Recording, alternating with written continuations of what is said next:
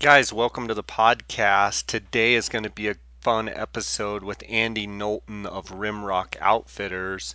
And Andy is an avid houndsman and he likes to Coues deer hunt. He drew an elk tag in Arizona last year, shot a really nice bull. He's got a, another elk tag this year in Arizona. Uh, he has a degree from the University of Arizona, Natural Resources Wildlife Range Management, and uh, he shed some light on some topics here that I think you guys will be interested in. I want to thank him for his time. Also, want to remind you guys that the uh, sponsors of this podcast make this podcast possible, and I want to thank them uh, for their sponsorship and thank you guys for supporting them. I hear from those sponsors of the support that you give them. Go Hunt GoHunt.com Insider is the title sponsor of this podcast. And uh, you can go on GoHunt.com and check out the Go Hunt Gear Shop. And if you sign up to be a Go Hunt Insider member, you get a $50 Go Hunt store credit automatically credited to your account.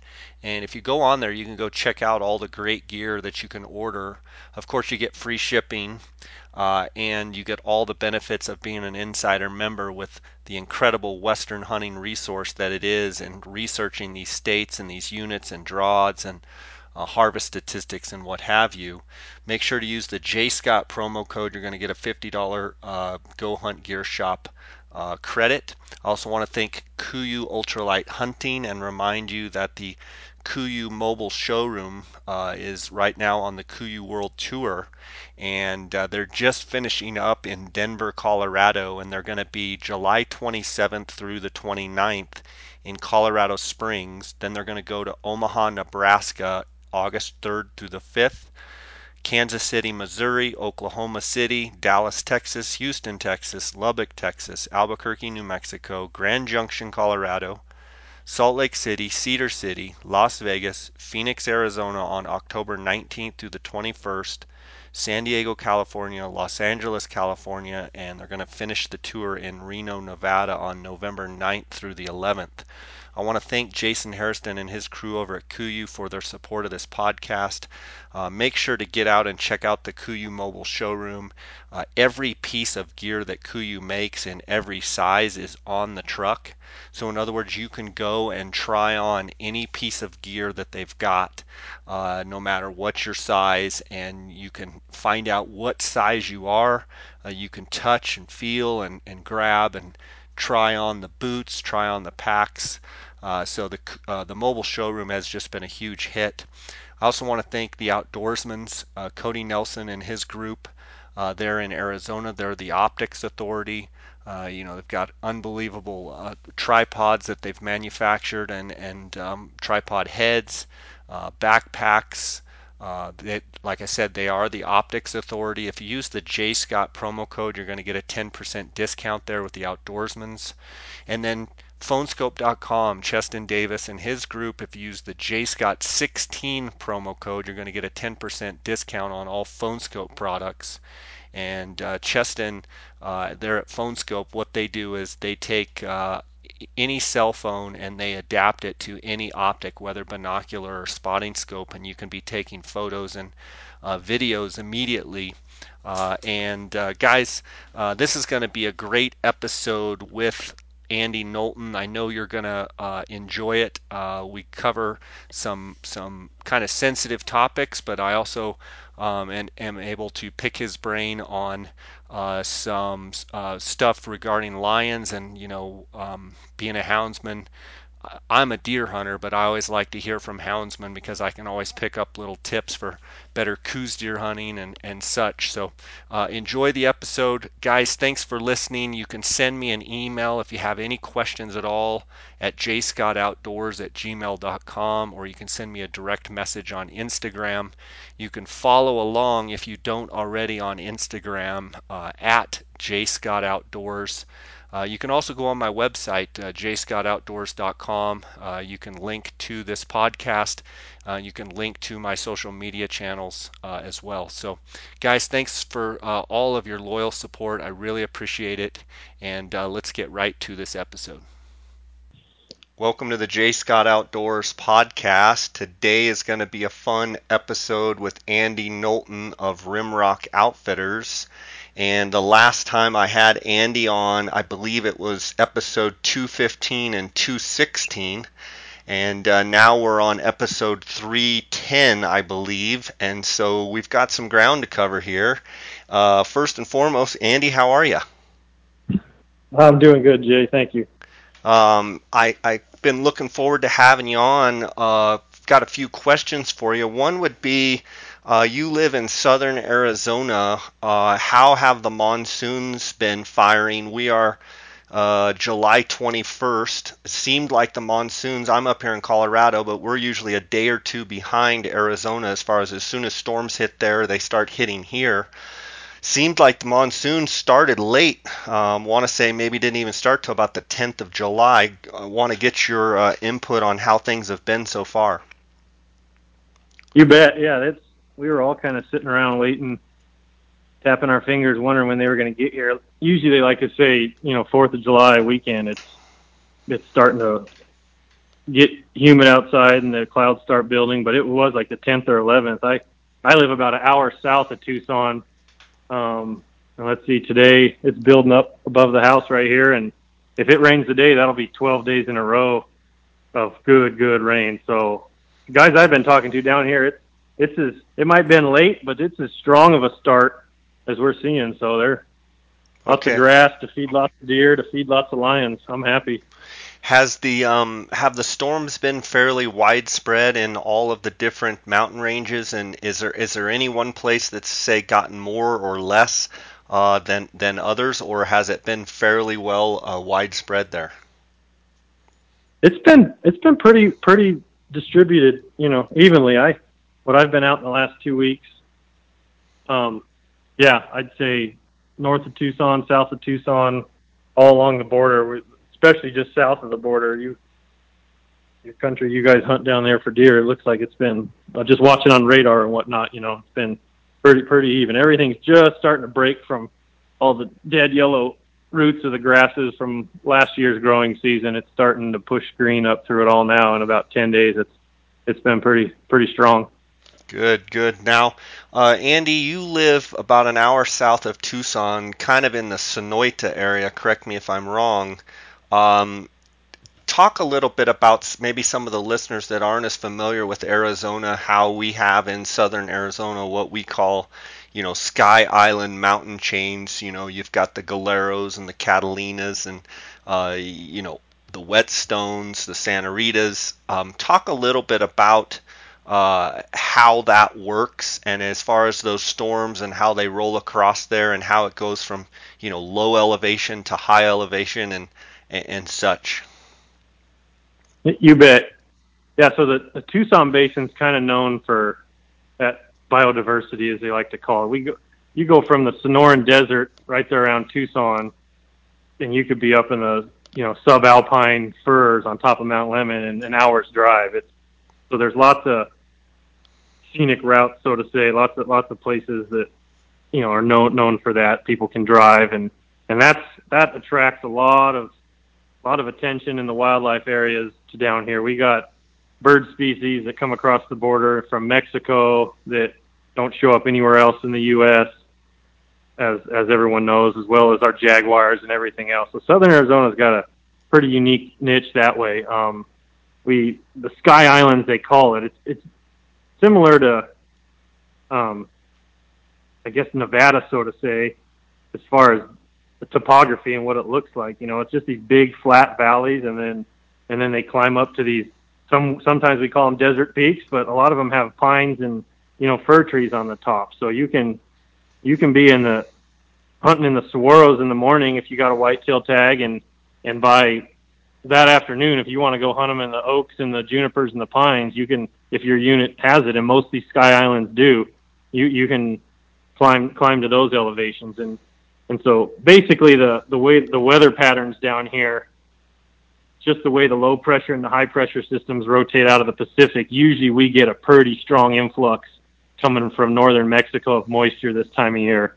And and if you look it's a the maps that show the trends of moisture and vegetation and actually the Coues deer in general. It's basically southern Arizona, and then and then these storm patterns usually fall up along the Mogollon Rim, you know, kind of east and north of Phoenix, and then they they trickle out in the northwestern deserts, and and that's typically where we get the majority of the rain and moisture in southeastern, eastern, and central Arizona, and that's that's typically where our our big wildlife herds are too. For sure, and and uh, for those listeners that didn't hear you on episode uh, 215 and 216, uh, you, you're a houndsman. Uh, you like chasing lions. Uh, you like hunting lots of other things, elk and deer, and, and whatever you can get tags for. But your true love is is chasing lions and, and your dogs, correct? you bet, you bet. I dabbled in a little little of all the big game hunting, but I the last 15 years or so, it's pretty much just been hunting lions with with hounds down here in the deserts, and it's quite quite the challenging endeavor, but it, it allows me to spend a lot of time out there and learning and figuring out what's going on and watching watching the dogs work. That's where most most true houndsmen, if you if you really corner them, they they could they could care less about what tag they have at the end of the year, or what what's filled or what's in the freezer. They just they count their successful season by how many days they spent out there with their dogs and how many puppies they got trained that winter and, and whatnot. What are lions doing this time of year um, as far as, you know, are they breeding? Are they having, you know, kittens? Are they, uh, you know, feeding as much as they do in the winter? Like, what what's the life and times of a lion right now in, you know, third week of July? Sure, sure. They're they're they're no different than than any of the other big game species, Jay. They're they're less active in the days with the heat. They they tend to to shade up more. I mean, I there's always an exception. That's the difficulty we run into with these conversations. There's always someone that's got an example of such and such not being true. But for the majority, they're they're like deer. You're not going to see them walking around in the heat of the day like you might mid mid midwinter so. They're um, as far as their their breeding and, and life cycles that way. So all the studies show, as far as this part of the country, there there may be a little bit of a they call it a birth pulse this time of year, whereas you know just when the females came in cycle, it's not a lion and most predators breeding isn't as sharp as a deer or elk, so to say, where the, the rut kicks in because so much of it's dependent on, you know, if a female's raising kittens and something happens to those kittens, usually she'll cycle again. And so they they have documented new litters of lion kittens year round. There's there's no so to say breeding season. So I, we've we've got them on trail cameras year round with little little spotted kittens following them around. Um, they guys like to say they don't they kill more this time of year because they won't eat spoiled meat, but that that's not true at all. They we've we've seen them eat some pretty pretty green meat. You know, if they're they're hungry and they got to kill, they're gonna they're gonna feed on it till they're till they're full or satisfied. And um,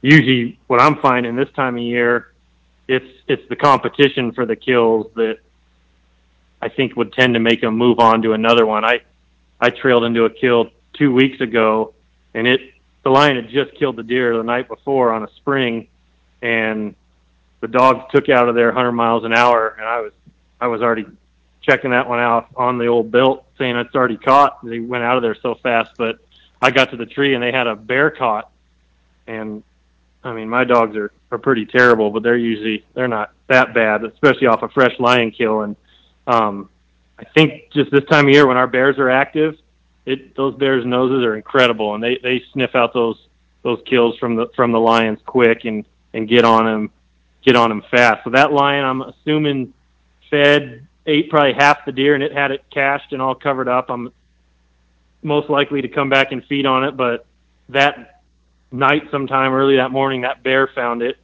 I ran it off there. It got too hot. Came back that afternoon. I put some trail cameras on it.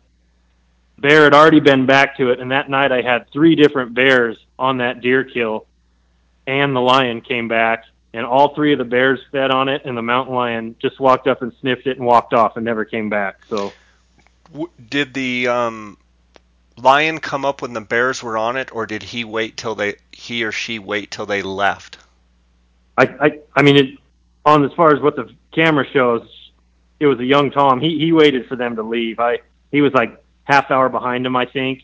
Meaning, my guess would be he was sitting up on a hill watching, waiting for that, waiting for the kill site to be safe or clear. And and there was still plenty of meat left on the deer when that second bear left, and that lion just chose not to feed on it for for a number of reasons. I'm sure. I we're finding they're pretty particular about their their kill sites. We we went on a, a calf kill. A rancher called us about a month or two ago, and the lion had killed the oh about a week old beef calf right in a corral, and they the the cowboys found it fast, and we were there that afternoon, and lion had only ate through the rib cage like they typically do, and and ate the vital organs, and we put cameras on it, and that lion was back at at dusk. Two hours after we left, hanging cameras. We were going to be there in the morning when it cooled off, and that mama cow stayed there all night just bawling at that calf and that lion walked up to it with her right there and never fed on it and never came back and we checked it every day for three days and so for whatever reason that that kill site was more exposed or the activity of the the cattle being around i, I don't we, we're not quite sure what it is and then and then some lions i think just are a little more finicky than others do, do you think it's the fact that i mean they kill it. Okay, I've conquered that. I'm moving on. I mean, do you think some lions just, you know, yeah, they they they kill to eat, but a lot of them kill for sport, do they not? Sure, and I don't know if I'd say a lot of them, but there there's plenty plenty of examples, and it seems like more times than not, it's a female with young that'll, you know, you hear stories of them moving in on a herd of sheep or killing two or three javelina. I I I hate to think they just kill for fun. I don't. I mean, I'm sure they do. They're they're similar to house cats and bobcats, which we know are are pretty pretty. Yeah, I mean, if a mouse runs across the floor, they're going to go run over and play with it, and, and eventually yeah, kill their, it. Their their prey drive kicks in, and and we we we've seen lots of examples of that. But I, on the other hand, those those animals put themselves at risk making these kills. You know, they they run the chance of getting injured granted they're they're professionals at it. They're they're very very you know well calculated on how they do it and their approach and everything. And so I don't I don't see them taking the risk to make a kill without the plans of feeding on it at least a little bit. Now that's that's kind of our our interpretation of it. I'm sure the Lions got something different going on in their heads, but yes, it's it's it's known they do so to say kill for fun or I just think it's a you, the they can't help themselves. yeah, yeah.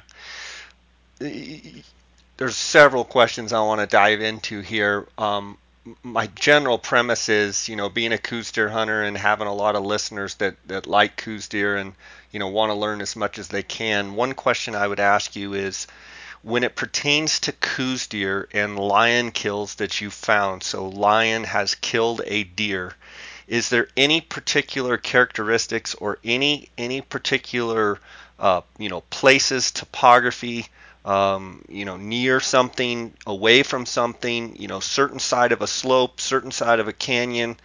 Uh, can, can you pin down you know the, the amount of kills that you've seen, and can you can you generalize or can you you know, even get specific and say, you know, I find a lot of kills XYZ here, here, and here, and this is why I think they kill them there. I, just, you know, besides just the obvious reasons, yeah, I think they, they like hunting in cover. They like having, having that cover to use, just like, like any of us, you know, bow hunting, you want, got to have a little, little bit of topography to break it up. But we've we've found kills out in the creosote flats too, where you think the the deer or, or cattle could see them coming a mile away. But typically, when we find them, they're in they're in the bottoms or in in brush. But that's not not to say they're they killed them there. They'll we've seen them drag a where they kill a deer or a elk calf or a, or a beef calf and drag them quarter miles, Jay, to to stash them for whatever reason. That lion needs needs to get his kill to a spot he feels safe to feed on it. And typically they drag him downhill. I mean, they'll they'll they'll dang sure carry them over a ridge if they know a spot on the other side to bury it. But and usually they they stash them in the in the bottoms under brush or or if there's a thick cedar tree nearby, they'll they'll drag it right to the center of the cedar tree, and mostly to keep you know keep it out of sight from other predators and and or they so they feel safe when they're when they're feeding on it. Um, but we, like I said, we found them on tops of little peaks. We've down in the bottoms, in the middle of a sand wash where you know you wonder why they left it there. They could have drug it 50 yards up into the mesquites, and they just cover it with sand in the bottom. So they're that's that's a very interesting one. That what what cues them into moving moving their kills because when we when we find them, I almost always tie them up with a hay string or whatever I got, you know, some baling wire. That way, when we set the camera on it, because I like I like watching them and just you know seeing seeing what they're doing at the kill sites, how often they come back, and let alone so then we know what kind of track we got in the morning with the dogs, and um, that very rarely seems to distract them. You know, you can tie a freshly killed deer up with bright blue hay string, and that lion will eat the rest of the deer with it tied to the tree, and they don't pay any attention to it. So in other words, they they're not smelling human and then not coming back. They don't necessarily. You haven't seen a correlation where they care about it. Absolutely not. They're uh, you couldn't you couldn't do that with a coyote not one time. You know they're they're way way way more weary. I I've we found a kill one time down here in the Santa Ritas, and we had a camera on it, and we found it in the morning, put a camera on it. That afternoon, went and checked the camera, and the lion had been there feeding all day, and we weren't camped a quarter mile from it. I knew I knew that lion could hear us. We were, you know, and went and checked on it that evening, and we're sitting there looking around, and there's the lion laying 80, 90 yards away, and she'd been just watching us. There was, you know, once we kind of started moving moving a little closer toward it, we were on the way back to camp to get the dogs, but you know, they were zero zero concern for us. They don't they don't act that way really. Very interesting stuff. Um, several things I want to. Well, so do they always cover up their kill? Is one question, and then the next question: if if listeners come across a, a, a kill, what would be evidence that it's a lion kill? And then even further than that, what would be evidence that it's a lion kill? And how would they know what signs do they look for to see how fresh it is? Or, or in other words, how long ago did the lion kill it? Sure, sure. I boy, that's a that's one that still got me puzzled. Um, they don't always cover it, and there's no correlation between them covering it and them coming returning to that kill site. We we like to think, oh, that lion stashed it, covered it up, spent all this time he's coming back for sure. We we get burned on that one more times than not. And then we'll find a kill. We might guessing we're a day or two behind it, and it's barely barely any meat left on it, and kind of out in the open, and coyote tracks around it, thinking it's not, and that lion will be there all night that next night. So it's it's just so totally unpredictable. To They're totally unpredictable, and we don't know if they that is pressure from other animals, if it's very very often I think they have kills in uh, other areas. You know, they might be feeding on multiple kills at the same time. I there I think there's lots that lots that play into it. Um, as far as how you can tell it's a lion kill, they're they're pretty unique. If it's once you've seen a couple and, and notice a few things, there, there's really nothing else that that that kills a kills an animal the way lions do. And I and I as far as the what the kill sites look like, they're really clean and neat and covered up and almost like you know you were to sit there with a see where the lions will will reach out and pull dirt and rocks and leaves up onto onto the the kill itself. Um, one of the tall tale signs we look for is the way the lion when they first start feeding on the animal, deer, elk, cow, it doesn't matter. I'm talking big game because it's there's a whole other another issue there as far as lions don't only kill these large mammals. They they eat a lot a lot of small game and obviously we're not finding cottontail rabbits covered up. You know, right. they're they're right. usually fed on in, in one sitting and move on. But um, on a, on a larger mammal, javelina, whatever, usually the way the lions start into the the body cavity, they they grab a mouthful of hair between their front teeth, and not not the canine front teeth, the two rows of flat teeth in between their canines, and they pull. And when they pull, they're obviously biting, and it clips the hair. They don't pull the hair out of out of the um, skin, so to say. I mean, some's going to come out, but it almost looks like you were to take some shears and, and trim the hair. It looks like the hair has been cut. Mm-hmm. Nothing, nothing else does that. When a coyote or bears make kills, they usually just pull hide off. Lions will, they're really clean with their kill sites, and they'll, so we'll get there and we, we know it's pretty obvious to us, but if someone's kind of on the fence, you'll see these little piles of what looks like clipped hair at a barber shop almost. Okay. And what are they doing by by doing that? Is that op- is that getting it where then then they can get into the cavity? I guess yeah. I guess I understand what you mean when you're talking about the little clippings, but I don't understand then sure, then sure. what and do they just, do? Yeah, they're just they're just accessing the body cavities and 9 times out of 10 they always go right behind the shoulder, right where you'd shoot them with a bow or a gun it seems like or through the back of the ribs sometimes, but in front of the gut and they eat a hole and I'm talking we've seen like a perfect size hole, like a softball, where the hide's been, the hair's been clipped, the hide's been chewed off, and the ribs have been chewed off. And I, I don't know if they're reaching in there with their paws because sometimes it's small holes where, and they'll eat the, you know, the vitals basically, the heart, lungs, liver, basically the, the nutrient-rich organs, which which makes sense that that's what they go after first.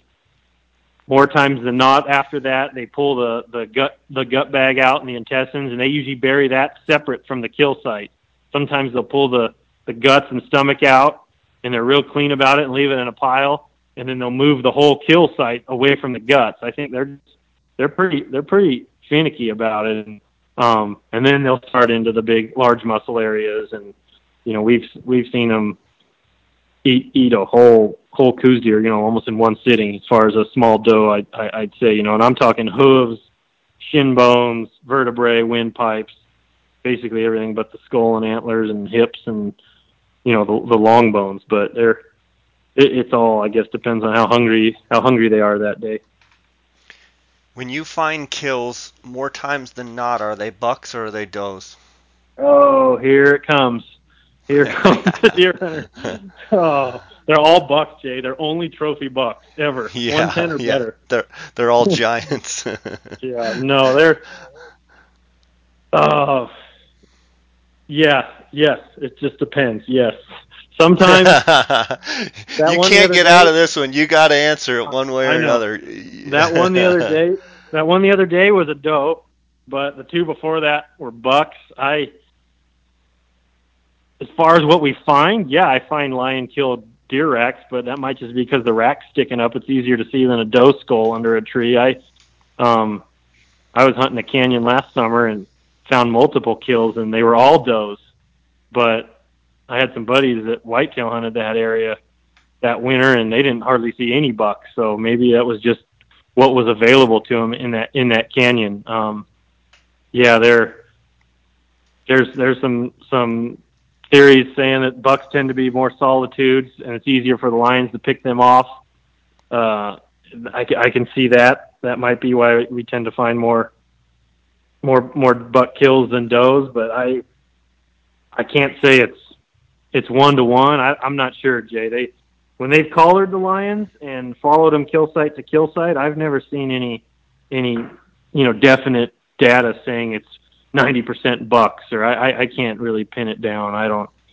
And like I said, we we as hunters and big game hunters tend to talk like that, but the more you follow these lions around, they're they're just trying to make a living out there. They're they come across a skunk, they're going to eat it. They come across a javelina, they're going to eat it. They if they're hungry, in other words. So they're I don't think they walk around selecting through deer, looking for a fatter deer or a deer versus a javelina. I think I think they're very opportunistic. I think that lion was hunting that spring the other day, and if it would have been a javelina that walked in, I think I think she he would have nailed it.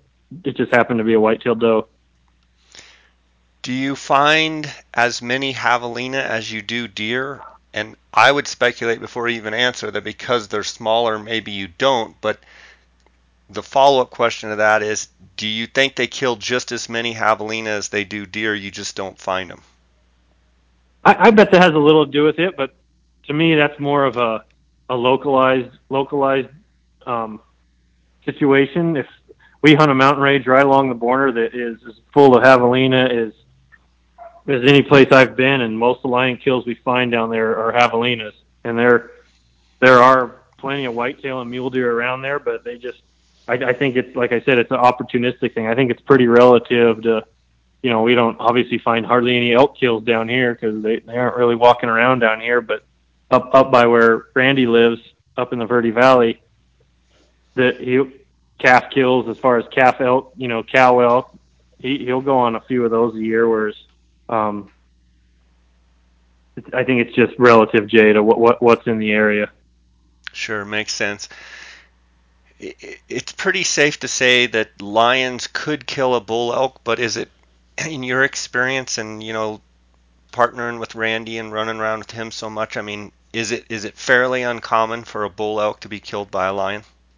Down here, it is for for whatever reason. I, I and it happens. It's one of those another. There is no always on it. It's it's pretty rare though. I whereas I got some lion hunting friends in in Wyoming and Colorado that regularly in those deep snows they they find Utah even you know plenty of cases where excuse me where these lions are are taking full grown bull elk. I, I think it's definitely way more of the exception than, than the norm, but and, and to me, all I can relate that to is just the risk.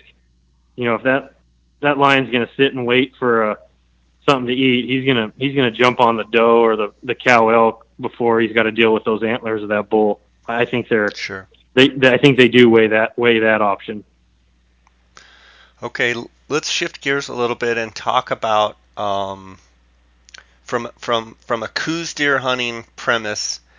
Have you seen areas in these Sky Island mountain chains where you or lion hunters that you know of have, you know, taken, you know, some tom lions, taken some female lions, you know, and and or maybe you know, handful of each or or the other, and have you seen you know, have you seen with your own eyes that in that particular pocket where you know that a handful of lions have been killed, have you seen where the deer numbers in a year or two have, you know, really expanded? No, or, or gotten bigger. That's a this this one.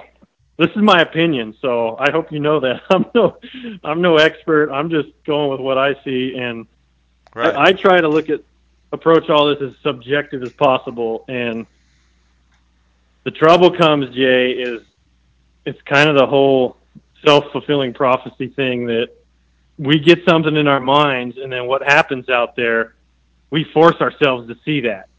And I'm guilty of it. I'm not. I'm not totally innocent of it. But so traditionally, in this part of the country, lion hunters, the best hounds, some of the best lion hunters tend to be pretty tight in, if not part of the cattle community.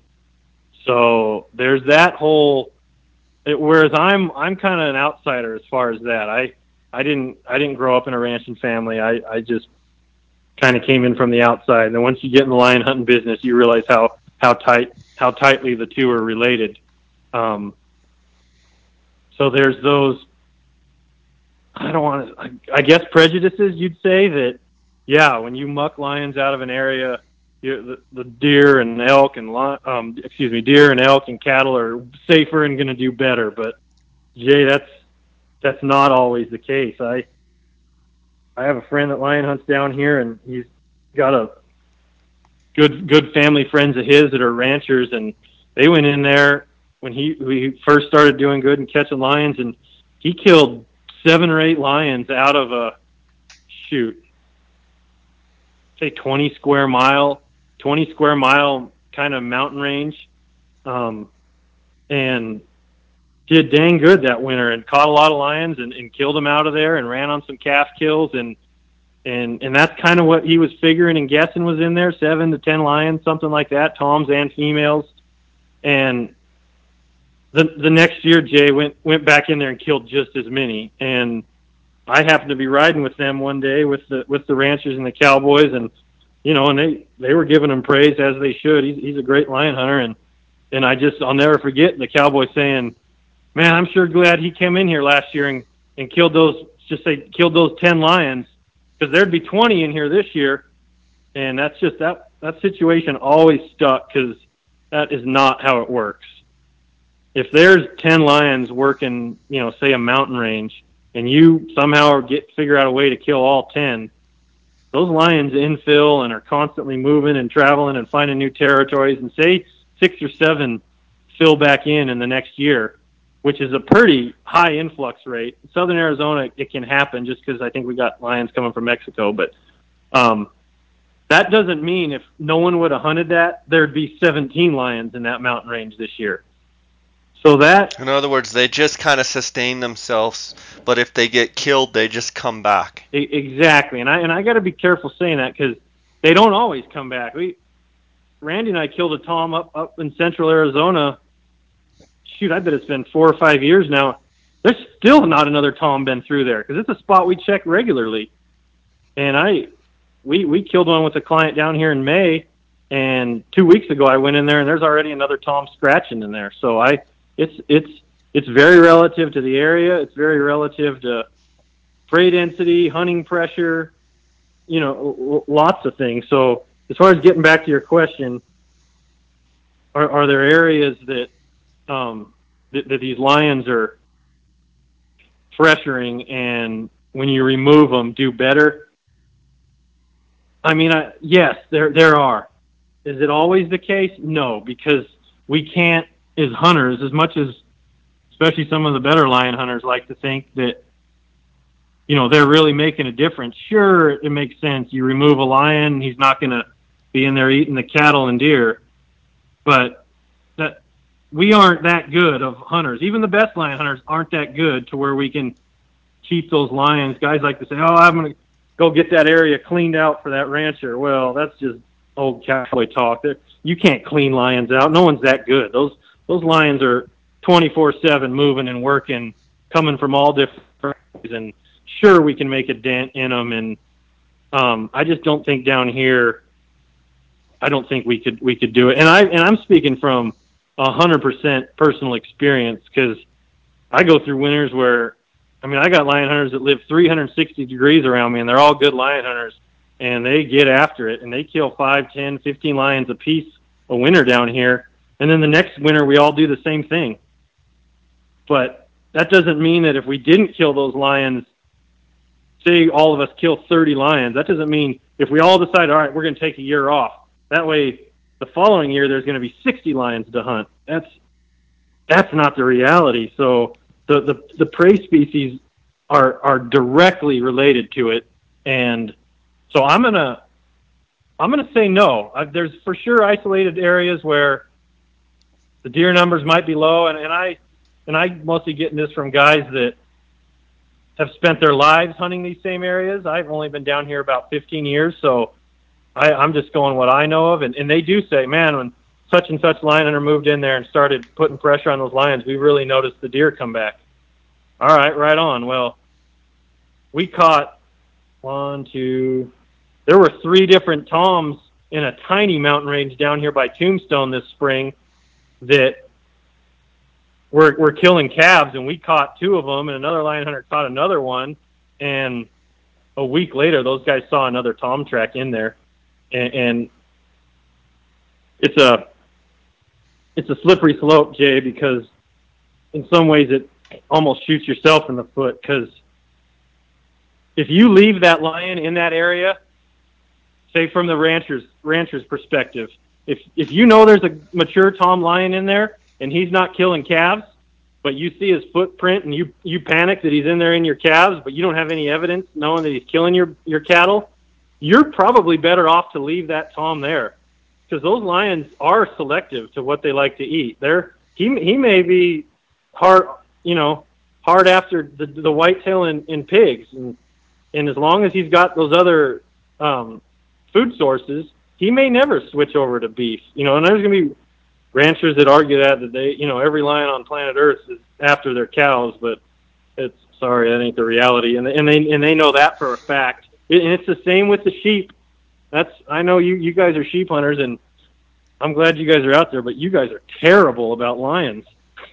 you think, and I get it. I get it. There ain't no other. Oh, I, I would agree. I'm one of those that like Oh, think that the lions are after my deer and my sheep, but I, it's I I, cringe I hear when what I you're hear saying. it, but I get it. The Lions are. You guys see the direct direct effect of them, and they can they can absolutely hurt a deer or sheep population if the right ones and the right pressures happen. But they there there's a lion slash sheep study down in the Kofas, Jay, and they've had a female lion collared down there for like five or six years, and she's been living like like they got video of her laying watching sheep walk by her, and in five or six years, she's never touched a lamb or a ewe or a ram.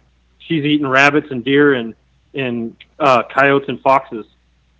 Like that's documented. Inter- Interesting. Well, let me ask you this then: the the case in the the Catalinas where they've just um, reintroduced the sheep, and you know, obviously they had a cat or two. I'm I'm not really up on the specifics, but definitely some lions or lion did some damage on those sheep that they originally transplanted. Oh, you bet. So, are you saying that specifically, if a lion really gets a taste for them, he can wipe, you know, he can, he or she can do pretty good wiping them out. But you're also saying that that uh, they could have a lion right in their same, you know, drinking out of the same spring or same water hole, and never even, you know, they're they're killing javelina and and you know jackrabbits and what have you, and never even touch them. Hundred percent. That's uh, that's and that's been proven multiple times in multiple areas. There, there's we we see it as lion hunters.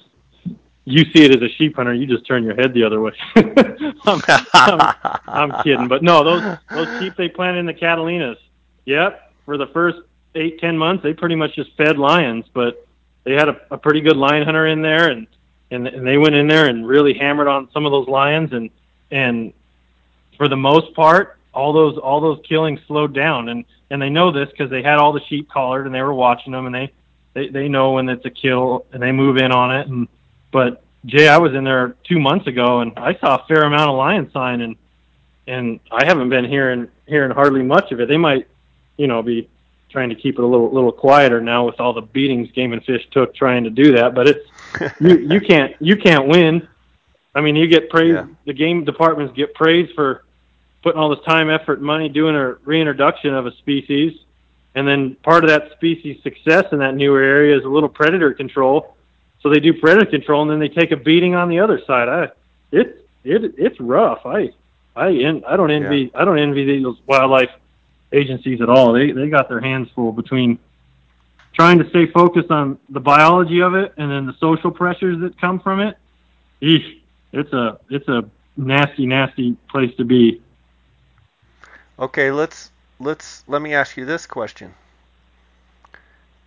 Could we kill all the lions in the state of Arizona? In other words, over time with money and resources, is it even possible to kill all the lions in the state of Arizona? Or virtually like you see on CNN news like oh they're going to go extinct like we're going to kill them all. If if you had you know a thousand dollar a lion or ten whatever you, whatever it may be could it happen? No, because I'd be following you guys around, popping your tires, and not let besides guys- that besides No, that is it Jay, even possible It's not. It's not possible. And it's and I know that because look what we look what we tried to do to to, to coyotes and, and and trapping them and, and wolves and for the most hmm. part they got them knocked down, but they didn't they didn't get rid of them all.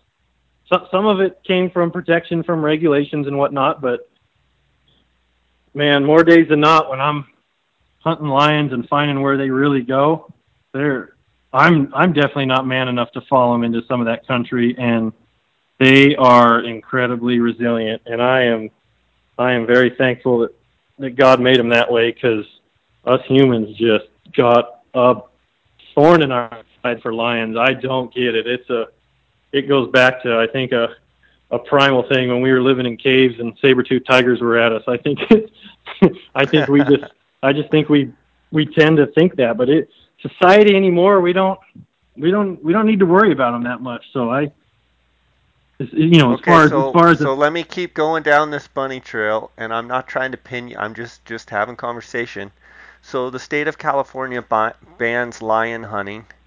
Um, I think maybe the state of Oregon, I'm not sure, but the state of California bans lion hunting. No, you know, you can't kill lions. Yep, and they snuck that one in too. That was. Go ahead. Yeah. So now they're seeing more and more lion kills. Would more you argue that the lion would you argue that the lion population hasn't even gone up, that it's the same, or would you argue that um, there are more lions now? Oh, I I, I think it. I think there'd be more. It was, yeah, it was. I believe it was 1990. I think it was Prop 117. It was called, and it was basically they snuck it in as an environmental, you know, sustainability act, and they they put the lions as a sensitive species. And and and for all the listeners, lions are if you look at the spectrum of threatened, endangered, extinct, you know, stable, species of less concern, lions are completely on the the far side as far as they, are not threatened. They're not even a species of concern. Like our our American cougar population is very stable, and it's it it's a testament to how amazing those animals are because hunters absolutely pound on them, and it's and it's it like I said, it, it blows me away every year when I we hunt them and we hear about all these people getting them and killing them and you know legally big game hunters and thinking oh man they're they're going to be mucked out of this area for years and sometimes they are but the majority of times they're not they're they're they're pretty resilient but yeah so 1990 so and it's been 27 years of of no sport hunting lions well there's still plenty of blacktails and mule deer in California so the lions haven't. Do you know that you can't you can't even go legally shoot? And I think the I think the director of the California Game and Fish actually got fired over this. He went to a state, I believe Wyoming or Montana. Yep, I heard about could it. Be wrong on the state. He harvested a lion legally, the whole thing, and I, I don't know what happened, but it, it was a big public outcry and and what have you. But I mean, like you can't even go kill a lion legally in another state, have the taxidermy work done, and have the lion brought into California. Nope. That nope. It's an import. That it's is, an import export. You know, and it's a federal. It's a federal federal law because you're going across state lines. We Jay, we get clients every year from California, and they're always in a pickle if they get one where where they're where they're gonna. You know, luckily some of them either have family somewhere else that they end up getting the hide or the mount mount sent to. I, I know it's it's absolute madness. So so the backfire, in my opinion, that's happened in California is so pre 1990, you had sport hunters like us, trophy hunters, the evil, you know, the evil evil white man killing killing all the wildlife. Well, we're spending a lot of money to do that. A lot of money. You do, I do, the average hunter does. We're, that's going directly back into wildlife and wildlife management. On top of that, we're harvesting these animals that basically the way hunting is set up, Jay, as you know, and I'm just just kind of preaching here to to those that know, but those that don't, hunting is set up to harvest, whether no, no matter what species, to harvest basically the excess of, of the individual population. So all, all species are always, always trying to, you know, unless there's some ex, external circumstance like drought or poaching or whatnot, the, the species are always in surplus of what the carrying capacity is for that given area and, and it's and it's just designed that way, Jay. Designed not by us. It's just these millions of years of of design. Um, basically, so that way, if the predator numbers happen to swing that year and that that species takes a hard hit, they they they got enough to rebound. If disease comes in, drought, they got enough to rebound. And and and we see it in all all the way down to the you know the classic snowshoe and the lynx, you know, study where it's people used to think, oh, it's the the predators keep the prey down. Well, actually, it's the prey species and how good they're doing correlate to how how good the the predators reproduce and where their numbers go. So, so in California before we were hunting, so to speak, the excess lions. That's what we hunt. We hunt the that that these populations are able to sustain every year, and that's where our game agencies come in. They're supposed to be keeping track of these numbers and with hunter surveys and everything to keep to keep tabs on how healthy these populations are. Well, you go and outlaw the sport hunting, and now those lions are still going to be doing what they've been doing for 11 million years, trying to survive and pass on their genes, and the same same as all biological creatures on the planet, and they are incredibly resilient at it. Well, there's still neighborhoods in California. There's still cattle ranchers. There's still areas of urban interface that these lions are now causing issues. So it's a behind the scenes government hunter going in there either with hounds or snares or and they're and they're just killing these lions and as hate as terrible as it sounds, they're absolutely wasted, Jay. So as before you had sport hunters paying for it, creating revenue and income for the for the state, the area, the local communities. Now they're taken out of the equation. The lions are still getting killed, the problem lions. Sure, not to the not to the numbers they would have before if they were sport hunted, but now the hides are getting wasted, the meat's getting wasted. There's really no no you know biological you know it was a social issue. It wasn't a oh our lions are in danger. We need to we need to step in as wildlife managers and help them. It was a complete you know emotional irrational social issue what what got them banned. So they from some of the stuff I've read, Jay, they've killed just as many, if not more, mountain lions in the last 27 years since the ban of it, since the ban of sport hunting that they did before.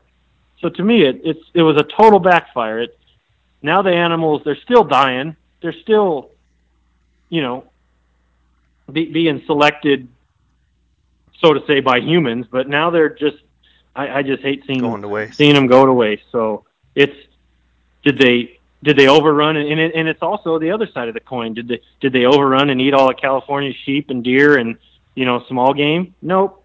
So that, that's another testament that you know they're they're not the boogeyman that that people like to think of them as. Okay, let me ask you a, a little bit of a related question, but but not quite as related. They're talking about reintroducing the Mexican gray wolf. You bet. Do you feel the same about the Mexican gray wolf as far as they will even if they introduce them, they will never be a problem? Or do you feel like they have different feeding habits than mountain lions? What what what would be your thought on the reintroduction of the Mexican gray wolf? Well, now now you got me cornered. You were just waiting to call me a hypocrite on this one, so I saw I saw you coming a mile away, Jay. um, I don't. No, I'm I'm honestly I'm truly I want to know what what your thoughts are on it. Sure, I I think we would have done to the Lions what we did to the Gray Wolves if physically it was possible. I think those wolves were a little easier to target when when we ran them down and ran them out of here, just like when we almost wiped out the buffalo and the passenger pigeon and every other wildlife species that we freaking drove to extinction or near near extinction. I just think the lions lions were just their just their habits kept them safe and alive. So we did the same thing with the the grizzly bears in the lower 48, Jay. And I, you know, as far as the Southwest, does does that mean we should reintroduce grizzly bears? Well, I, I think times have changed a little bit, and and there are there are those those social limitations that unfortunately have heavy weight, and sometimes for the good and sometimes for the bad. So, in my opinion, the, I mean they they have a few reintroduction programs with those wolves. We I had that elk tag last year up in up in Unit One, which oh, I, I didn't tell you I have it again, Jay. You do? Yeah, how'd that feel? You turkey? That's two years in a row. No, I don't know who I'm, and it's just a waste of my oh time. Oh my goodness!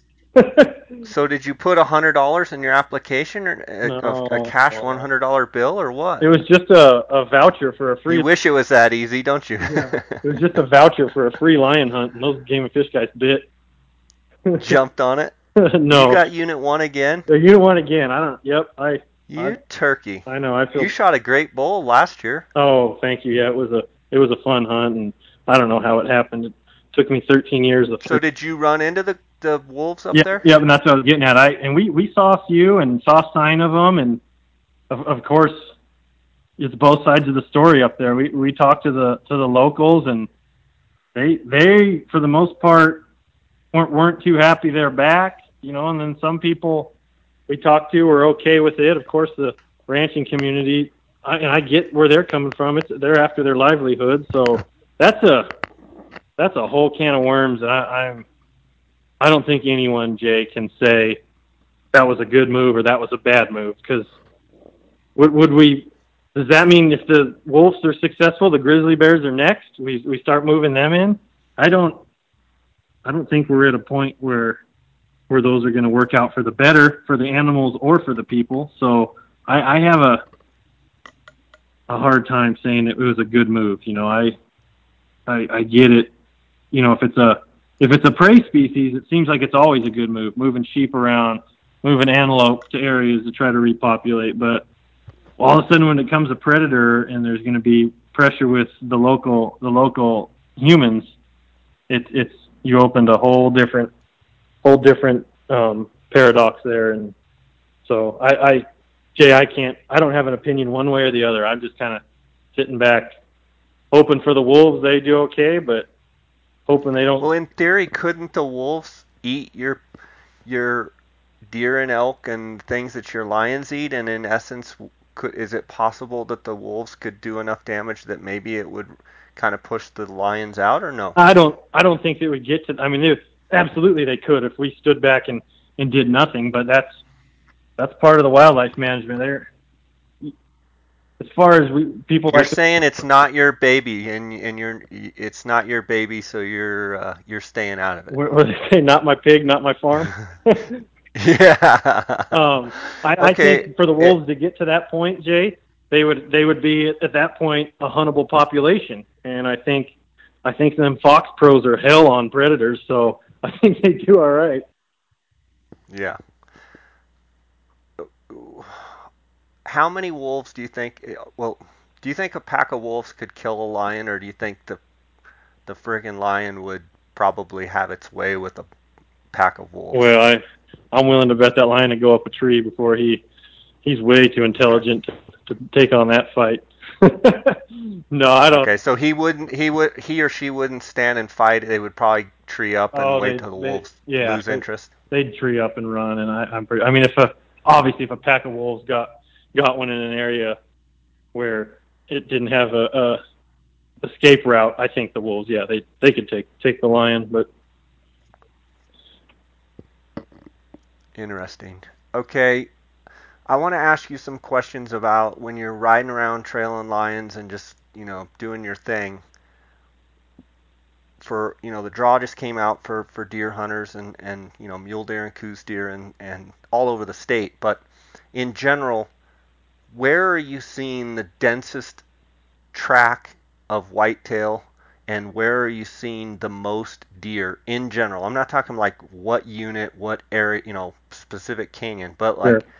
Topography and and vegetation. Where do you see the most deer? man, um, I, I think it's it's unit specific, Jay. I I think the deer the deer tend to move. Some some canyons hold them a little better, and and I think that's all relative to what what these wildlife populations need. They, you know, food, water, shelter, escape routes, however, however you want to explain it. Those all of them, predators and prey, they I don't want to say wander around because they're not wandering. I think it's just instinct instinctively in them to basically bounce around till they find till they find these areas that have all those environmental cues that you know trigger in their brain this is a successful place to live and reproduce and it's got to have all have all those so i i wish i could i wish i could say you know it's all the north facing slopes with with oaks and manzanita brush that the big bucks live in and because we we find them high to low dense to open i mean i think i think those big bucks um, tend to tend to find a little niche that, and I know you're going to go there, so we might as well just go there.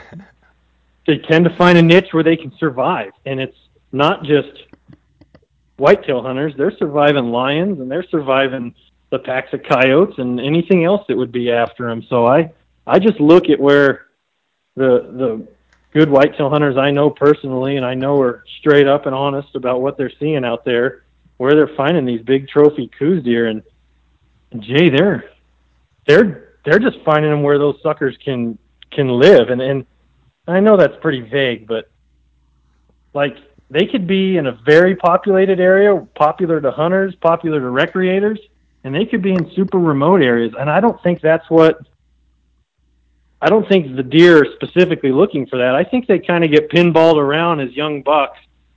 And this is, like I said, my opinion and kind of my observations. They get pinballed around from pressures, hunting pressures from both natural predators and human predators until they kind of find a spot that they can live. And I think that's why these Coues deer have such tight, these big bucks have such tight home ranges. Because the more they expand, the more they expose, they're exposed. Granted, that time of the year when they're rutting, they, they make some bad decisions. Um, we all do when, we, when we're rutting. You know that for sure, man. um, it, it, anyway, so so but but but you're talking about big bucks. I'm trying to just say for for the beginner Coues deer hunter out there, if and and maybe not even from your lion experience, in general, unit to unit, is there any specific you know yellow grass or oaks or mesquite or ocotillo or look for this and you're going to find deer. I'm not even talking about bucks. Oh, Where do you sure. think the highest density of deer, Coues deer, is in in your Sky Island mountain chains in the units across southern Arizona? Like, where do you see the most deer? Not buck, not big bucks, not just deer. Yeah, and I'd I'd have to say that's directly directly correlated to to what what feed they're on that time of year.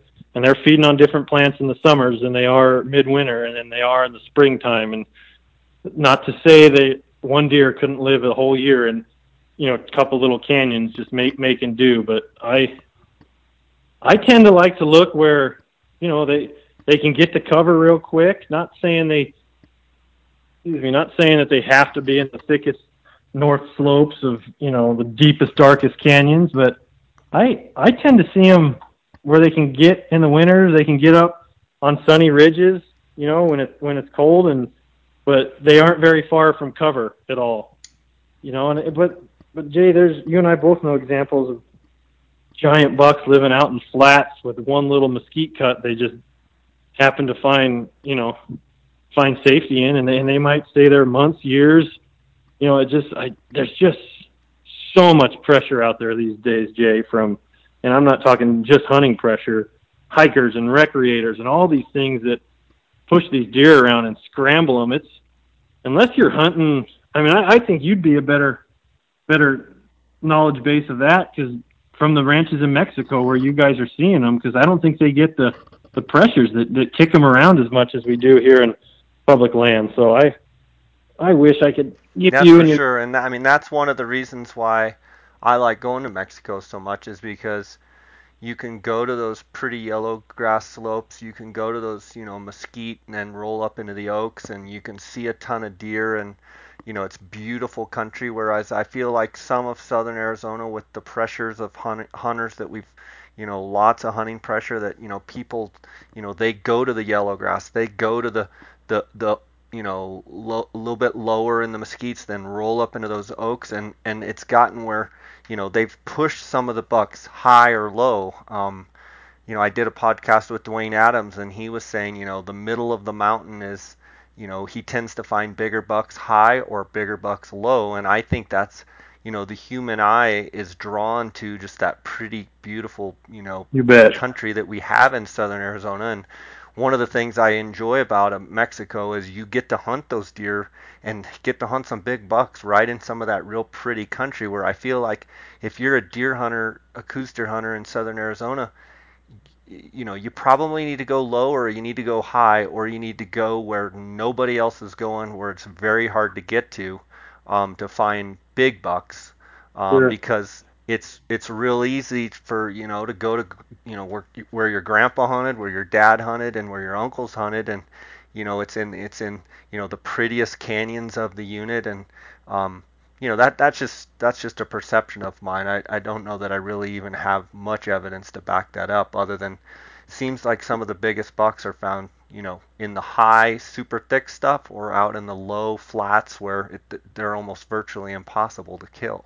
You're, you're right, and my advice to the would be would be deer chasers is you just pick a theory, test it out, go out there and put your put your boots on the ground and start reading sign and and it's they're any of these wildlife species aren't aren't hard to figure. You know, just you just got to go. They all leave sign. They all got to eat, sleep, and go to the bathroom, and there there there's evidence of all of them: lions, bears, predator, prey. And to me, that's that's the fun of hunting is is figuring it out and testing your theories and having some success and some failures and and learning new units. And it's it's all it's all part of the experience. For sure. Um, you know, speaking of part of the experience, I know I follow you on Instagram, and uh, one of the things I really enjoy on your Instagram page is you've got some really good um, videos of lions making scrapes, and in, I know in the last two episodes that we talked about, you know, how those lions make their scrapes and um, and and what have you, and um, there was a there was in the spring there was some talk about them, you know, wanting to ban trail cameras. And you posted it on your Instagram, I posted it on my Instagram, you know, mainly from my perspective, I was wanting to kind of see what the general uh, you know guy out there was thinking about that and um, you know I I I ended up uh, just deleting it off of I was a little bit of a chicken deleted it off my Instagram post after about two days because I thought that you know this isn't really going anywhere. Yeah. Um, You're smarter than and me. And you you left it up there and man you caught some you caught a little bit of heat. I'm just curious your thoughts on all of that. Oh yeah, I think I got hashtag block party more than more than anyone. And I don't I don't mind a healthy discussion, but if guys are gonna just be jerks about it. It's it's not constructive in anything. And oh, and you bet I had I had messages coming out my ears from guys I know that I never knew their stance on it. That kind of surprised me. The complete strangers. I had support. I had opposition, and it's a it's a super sensitive subject because and I just laugh because it's it's something when it's that sensitive, it needs to be talked about because the only reason it's it's reached that point is because, excuse my French, guys are starting to call bullshit on it. The hunters that have been at this a long time and that are that are just dyed in the wool average Joe hunters are starting to see that those trail cameras have changed the face of hunting. I don't even know if we'll ever recover from it. I you got to you got to pick a you got to pick a side to stand on, in my opinion. And I'm not saying ban them all. I'm not saying we don't use them as heavily as anyone. There, there's there's certain types of cameras that I think should be outlawed. The the ones that are given a hunter that's not in the field live information, the cell phone cameras, that's a whole whole different thing. I've used them. I know how lethal they are. They're especially to the lions. And this this winter, Jay, I heard I heard a couple stories. The first times I've heard of guys killing really good bucks with those cell phone cameras. So for the deer hunters out there that thought they were the best thing in the world. Well, all of a sudden, when when those guys got a little competition from them, I think they're going to start singing a different tune. You know, before it was mostly us lion hunters saying, "All right, that that kind of takes the whole hunt out of it." You know, you don't even have to hunt for a, a trailable track for your dogs to catch. You just sit at home and wait for the camera to send your picture. Most rational guys say, "Oh yeah, that's not that's not fair chase at all. That's not that shouldn't that shouldn't even be an option." when some guy, ah, well, it's not really applicable to deer or elk. Well, I heard a couple stories from the horse's mouth this winter that they absolutely can work on deer or elk and big deer. So it's a, it's it's it's gonna get it's coming. We just gotta gather our thoughts as sportsmen and kind of take a stand for what where we want hunting to go, where we want this public perception.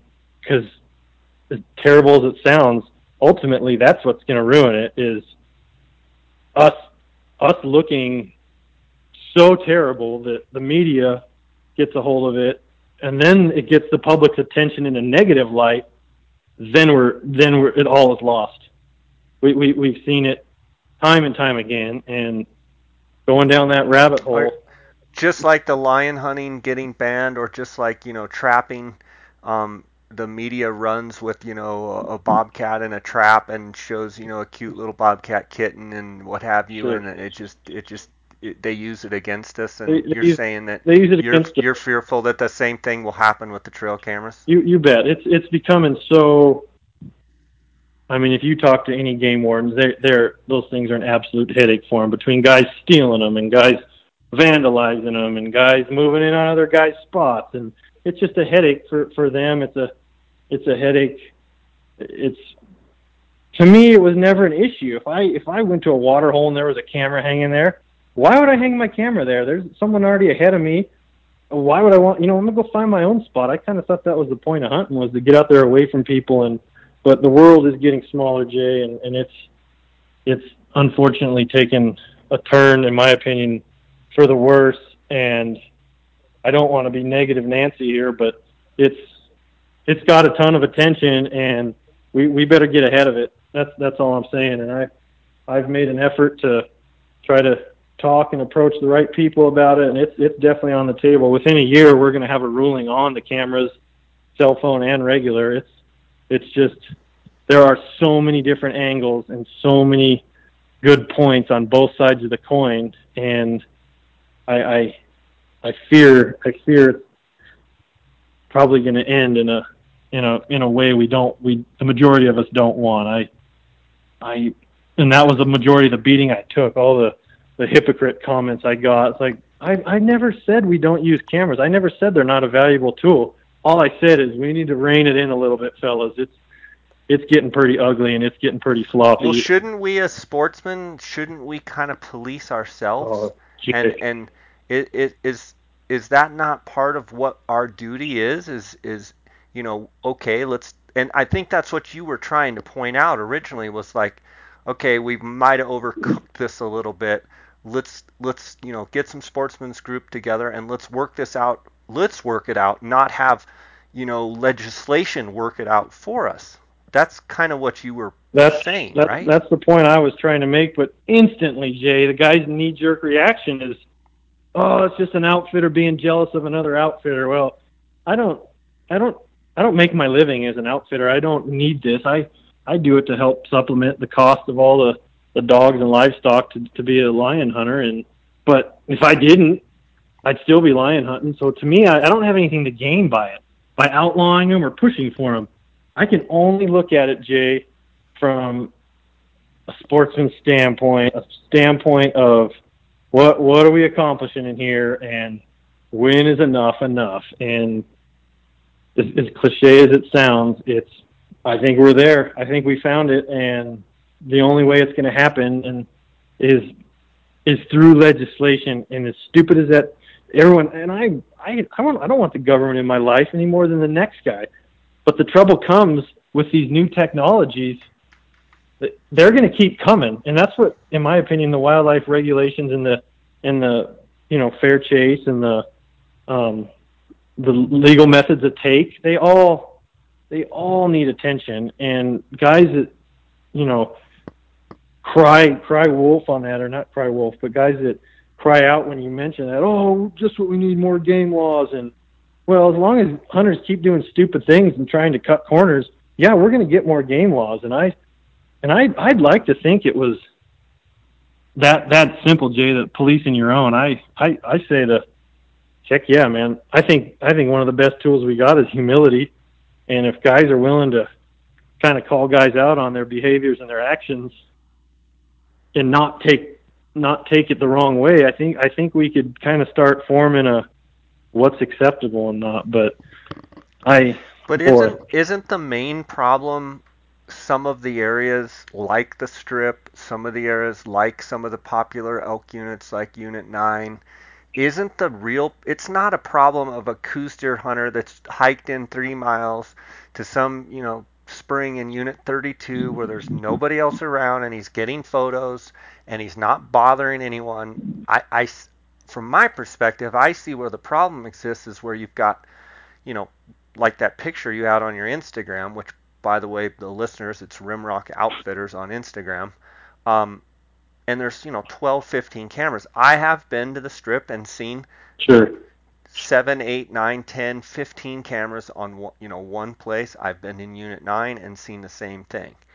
And that's where I think the problem is because what happens is the the people during the hunt are constantly going to that water to check it. Well, if somebody's sitting there and someone drives up or someone walks up and they go, "Oh, I'm just checking my camera." Well, that guy has built a blind and then you have, you know, the whole other issue of you know oh there's three good bucks coming in here so there's six blinds on the water hole and then they fight over it Oh my gosh, it's, And it's a train. wreck. it's it's a train wreck You bet. so so so know, what is that? i think So i when you when you when you say that and you're explaining that to a logical sportsman, there all of our first instinct should be it's it's public land, guys. It's first come first serve.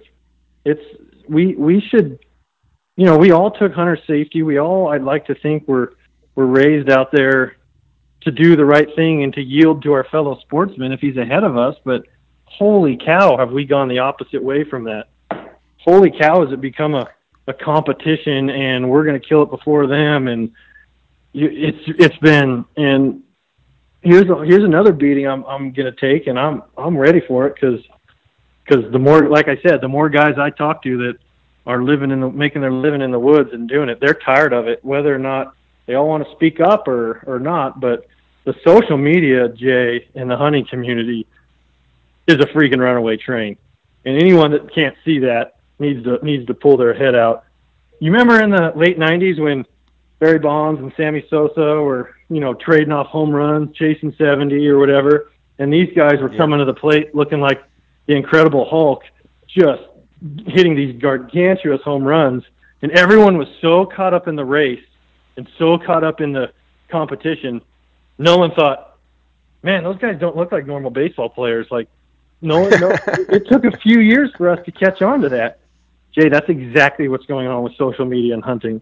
Everyone is so caught up in their their own brand and their own image and sponsors and how many freaking watermarks can we put on a picture with outfitters' names? And you and I are both outfitters. That's the other thing. I hate when I hate when that gets thrown back in our face. Like, well, that's no different than you guys. Well, yeah, there's a, there's a difference. There is the way you operate and the way you go about things. And I am I, I will take that to the end that there is a right and a wrong. And social media, I think, is fueling the fire of more negative than it is positive. Sure, it helps guys connect, and it does do. There's plenty of examples of it do, doing good, organizing, you know, trash cleanups along the border, organizing plenty of wildlife projects. I'm not saying get off it or outlaw it, or of course not.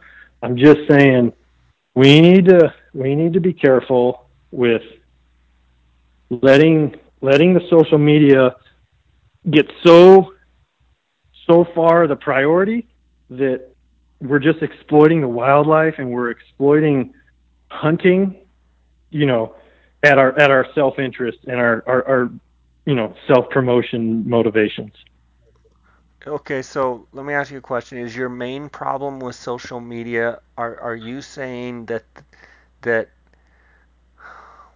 let me think about this. Are you saying that you you, you feel like there's a ton of people out there that are portraying something that they're actually not, meaning that they are trying to be the man, but they're not actually the man, and, but they're I, I but it's a smoke screen? Oh my gosh.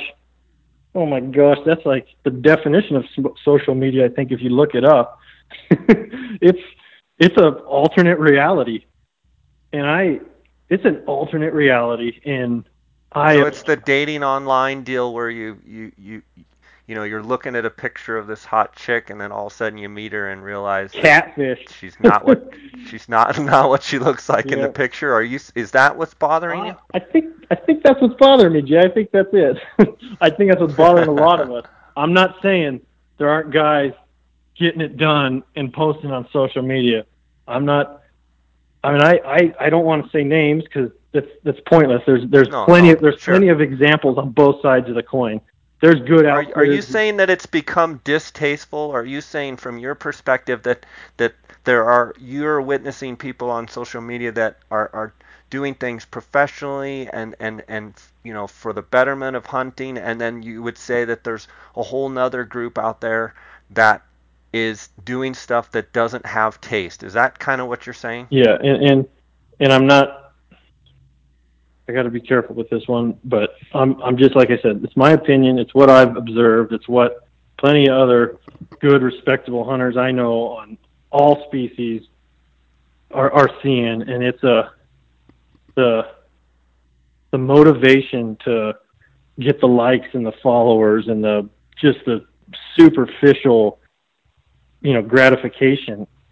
I think it's starting to change how we operate, Jay. I think it's a, I can be anyone I want. This is who I am on social media, and then they go out in the woods and and they don't, you know, portray the the same thing. There was a, and and, and we got to be careful because kids nowadays, Jay, who are getting raised in in this this hunting world, that's none of us grew up with this instant instant access to information on unlimited subjects. So kids growing up hunting, I, I pray that their parents are giving them enough direction. But if they don't get it from there, they're gonna they're gonna go straight to social media. That's how they're being raised. It's there's study after study being done how it's how it's kind of molding generations. And and if we don't, you talk about like a false reality, like that, that they think that that's real, but then mm, then they get let down themselves because they realize it's not real. Yeah, and so then they go out there thinking, "Oh man, that guy that guy's just like me," and he posted he sees, you know, 310 inch bucks every time he goes out. I'm only seeing 70 and 80 inch bucks. I, I'm going to go back to video games. You know, I and I'm not trying to trying to push it on one one area or the other. I'm I'm just saying it's a it's a slippery slope, and we got to watch our motivations on why we're doing what. And and I'm obviously don't have it figured out. Obviously don't know the best way to operate. I just am going off of the feel I'm getting and the general impulse coming from hunters that I run into and hunters I respect that have been at this a long time and where where we're going with it. Um, it's there's there's like I said, and there's always two sides to it. There's good and bad, but I'm afraid yeah. with the hunting we're kind of leaning toward the bad, and we need to we need to watch who who and what we're influencing. Well, I I don't think you could have said it any better. I mean, I think we as sportsmen, we need to watch what we're portraying to the rest of the world, and we need to, you know, make sure that we are not overcooking some of this stuff, and we need to make sure that we're not. And and I, you know, I'm speaking for myself too. Like I need to make sure that you know, am I Barry Bonds or am I Sammy Sosa? Because if I am, and and you call me out on that, and you may be dead right, but I may lash out at you because the truth hurts. Oh, absolutely. So it, it it's bad. one of those things that you know it it stings, and you know, but I I think I think that's a very interesting perception. I I would argue that there's probably a lot of people that have your same opinion, but they're basically afraid to maybe state their opinion in in fear that you know they're going to get tromped on. Well, and, and, and like I said, I I'm I'm all right with the constructive criticism, and let's let's talk about it. Let's let's discuss it. But they, they say it's it's it's hard to win an argument with a smart person, but it's even harder to win one with a dumb person. so I and, and they we shouldn't turn yeah. it into hunters against hunters. That's the old you know we need to stick together thing, but but we need to we need to all be all be very very conscious of where where this can go and in my opinion, where it, where it already has begun to snowball. And like I said, it's just it's just feel from you. You see it, Jay. I see it. I think most average guys see it. I I know a lot of yeah. young young new hunters.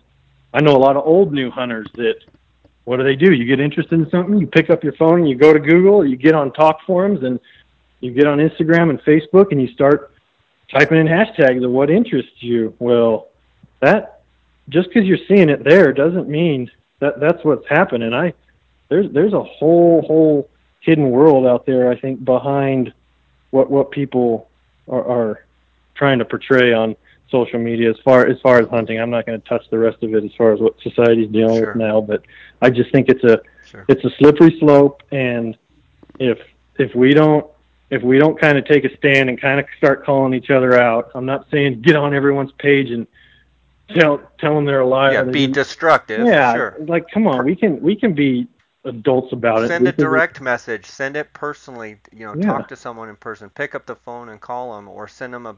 You know, don't send them a. Pub, don't rip someone publicly. Send a direct message and have a conversation. And, and and, you might and you might get you, know, you might get an education too. I, you know, I've had I've had my mind made up on guys before, and, and actually meet them or talk to them, and it totally changed my mind. And I've had it made up before, and get to know him, and I was right on. So I, I'm as guilty of it as anyone. I, I try to, I try to give everyone, everyone their chance. But I, there was a post, Jay, you might have saw it a couple days ago. I don't remember who it was. They just were tagging it long range shooting, and it was my buddy. I got into big game hunting, drew his first December tag this year, first time rifle hunting. Here's his group, and he's shooting an eight inch group at 1,500 yards. Never shot a rifle before. Like, is that is that okay? Like, I guess you talk to the, yeah. the rifle guys. That's way okay. He's a he's putting his time in. He's yeah. doing this. You talk to me, who used to run around with a longbow, and that's weak. that's weak. That yeah. that guy in his mind, he's just got to get to a thousand yards, and he's going to fill his tag. I, but that's my opinion. There's there's the whole thing. It's you know, how many trail cameras is how many trail cameras is too many? You know, guys throw it back in my face. Well, you're out there using dogs. How many how many hounds does it take? You know, I. Yeah, they're going to outlaw dogs. That's yep. what they a lot of a lot you know the it's an instant knee jerk reaction to sure. oh he's a houndsman let's attack you know let's sure. attack him or his way of life or his dogs and I don't think your intention was attack I think you were trying to bring to light and you were the only one out there that I've seen that kind of had the guts to just kind of state a little bit differing opinion and say, guys, aren't you know, haven't we overcooked this a little bit? Like, let's let's rein this in just a little bit and and you know, kind of police ourselves and you know.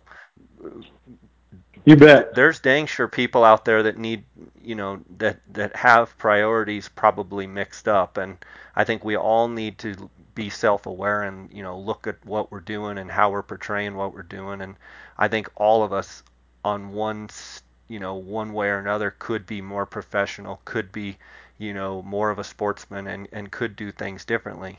Um, so I, am glad you brought it up and um, I'm glad we talked about it here. And I, I would bet that there's way more you know there's a silent majority out there. Um, and I, and I'm sure you got a lot of support you know you you got you got bagged on a little bit, but you probably also got probably more support behind the scenes than you know people not wanting to be public about it, but probably sent you messages saying, "Hey, I agree with you 100%." Yeah, and I honestly that's I didn't I didn't know what to expect. I was just it's it's our Instagram page. I'm gonna I'm gonna say what our opinion is, and I got I got no issues with someone disagreeing with me. That's what you know. There's there's always more than one way to one one way to operate, but some of the support I got from some pretty na- big name outfitters across the Southwest kind of blew me away, and enough to where I'm like, all right, this needs to be talked about. This isn't a this isn't a just a post of you know just trying to get get a rise out of some individual enemy. This is a this is an issue that right. is very very prevalent and widespread. Yeah, and I don't sure. I don't I mean we're gonna the trail cameras is on the on the table right now but you know it's going to be it's going to be long range rifles soon and smart rifles. It's it's drones. It's it's just it's just an onslaught year after year, and and we just got to deal with it, and we got to take them take them as they come and and make the best decisions we can, or we are going to all suffer because it's going to turn into such a such a circus out there that it's going to get attention from the public who is that most, we don't want. Uh, most part, an uneducated public of what hunters are about, and as soon as it's there, it's too late. So, yeah. I'm very Good thankful, point. very thankful to live in Arizona, where our where our game and fish does does take, you know, public comment on all these issues, from our hunt regulations to our hunt recommendations to, you know, to the, these very issues. And and guys, if you have an opinion strongly one way or the other gather gather your thoughts and go and show up at these things and and and come there to be constructive and come there with an open mind that maybe we all need to give a little. I, I I'm with you, Jay. I, you and Dar hiking ten miles in the rough desert country and hanging a trail camera. I, that is not the same as nine cameras on T posts that the only drinker for 15 miles on the strip. It's not the same game. They're both involved trail cameras it's not the same game. I don't I don't see how guys make that correlation of well, you use them too. Well, you know what? I use a gun too, but I don't use it to shoot people. I you know, it's like we all make decisions on how we how we handle ourselves and behave. Operate. Yeah. There's Jay, there's a group of whitetail hunters down here south of me, and I mean, I'll say their names because they need it. There's a there's a guy named Mike Short. There's a guy named Shane Hall. I don't. They're not even on social media. Lee Commandoran just killed a giant deer last year. You want to talk to a whitetail hunter? You have to talk to that guy, and he does it hard and he does it old school. And I'm not saying he doesn't use cameras, but I'm I'm saying he's he's hunting because he enjoys the chase and enjoys the the hunt and and figuring those big deer out and and I'm not saying those guys should suffer for the guys running 150 cameras on every water hole in the unit. Like, come on, we gotta we gotta use our heads here and and, and draw a line of what's what's allowed and what's not. I mean, th- those guys, those guys, Jay would would blow your minds the, the deer they've killed and the deer they locate every year and how hard they hunt. And I know them personally. I'm not just saying it through through hearsay. And and there's a whole and those are just guys I know. I'm sure there's a whole group of guys you know like that that that are hunters and they're watching all this from the from the from the grandstands and and I don't want to see those guys suffer just cuz just cuz some you know kind of loudmouth social media look at me look at me look at me is gaining the attention for the same sport these guys love. I that's that's not right either. Yeah, I hear you 100%. Um, loud and clear. I think uh, you've made some great points, and um, you know, I think it's something we need to we need to figure out within our group before it gets you know outside of our group, and then we don't have any. You know, it's it's it's a runaway train then, uh, for sure. Uh, well, buddy, it's been awesome having you on. You are a dirty dog, though, for getting a Unit One oh, tag. Gosh. Have they have they been getting quite a bit of rain? Um, I haven't heard many reports from one, but I'm I would assume it's probably looking pretty good up there. Yeah, I've had a, a few buddies up there just for different summer vacations. They say it's look, looking pretty good, but I know I'm I'm still shaking my head how how that happened. I I still get on I still get on my game and fish portal once a week and make sure I'm reading it right because I don't. So with the with the number of tags, I believe they had 300 permits, maybe 350. Um, I think they reined it back just a little bit. Did you have quite a bit of people problems up there in Unit One, or were you able to, no. you know, get get away from some people? Yeah, it was it was a very very pleasant experience all, all the way around. It was I, I grew up hunting those western units that you guys like to pound, and those are those are dirty tough elk hunts. They're they're hot and dry, and you got to find the elk. Unit one is it's a it, it'll ruin you. Well, I'm not ever putting for another unit. It was it was awesome. Plenty plenty of elk. Yeah, you see hunters, but everyone I ran into was awesome and happy to be there. And and toward the middle of the hunt, it, it quieted down, and and and and that's what I feel like I was went on a negative rant this whole time. But Jay, there's a lot of good hunters out there still, and and good, honest people, and Jake Lindsay and I were sitting on the edge of a meadow one evening, set up in the open, three o'clock in the afternoon, way early, and an hour before dark, here two guys come and set up their cow decoy out in the middle and start calling, and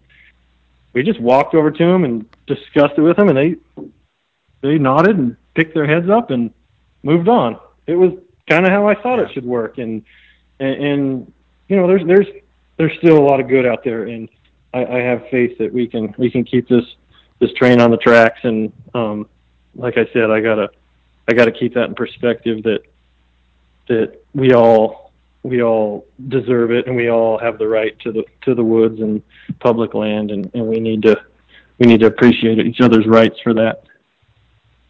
Yeah, well said. Well said. Well, buddy, it's been awesome having you on, uh, picking your brain, and uh, look forward to having you on again and I'll be uh, anxious to see another dark antlered bull. I, the thing I remember about the bull you shot last year, I don't really remember his configuration as far as what he was, but I just remember him being real dark antlered. Seemed like he had white tips, and seemed like he kind of belled in. He was he kind of went out, and just those typical dark antlered, you know, Unit One bulls, and um, uh, that's one thing that I really like about that part of the state. It seems like those antlers are dark, dark antlered bulls, and um, so hopefully you get another one of those, and hopefully you don't run across a lion or something that's going to occupy and and uh, you'll you'll switch from an elk hunt to a lion hunt real fast. You'll be you'll be. Uh, I know how you guys are. You've got a one-track mind. Oh, I could think of nothing better than finding a fresh kill up there on that elk hunt. wasting a wasting a good elk day chasing a lion. Oh, that'd be that'd be great. great. I, I appreciate it, Jay. That's... You take it easy on those trout up there. Okay, buddy, sounds good. And I uh, want to encourage the listeners uh, check out Rimrock Outfitters uh, if they are looking for a, a great lion hunt. Uh, Andy and his partner, uh, they do phenomenal. Uh, Randy Epperson, they do phenomenal job with lions, and they're great guys. And um, just appreciate your time, appreciate your insight. Okay, buddy. You bet. Have a good one. All right, buddy. Take care.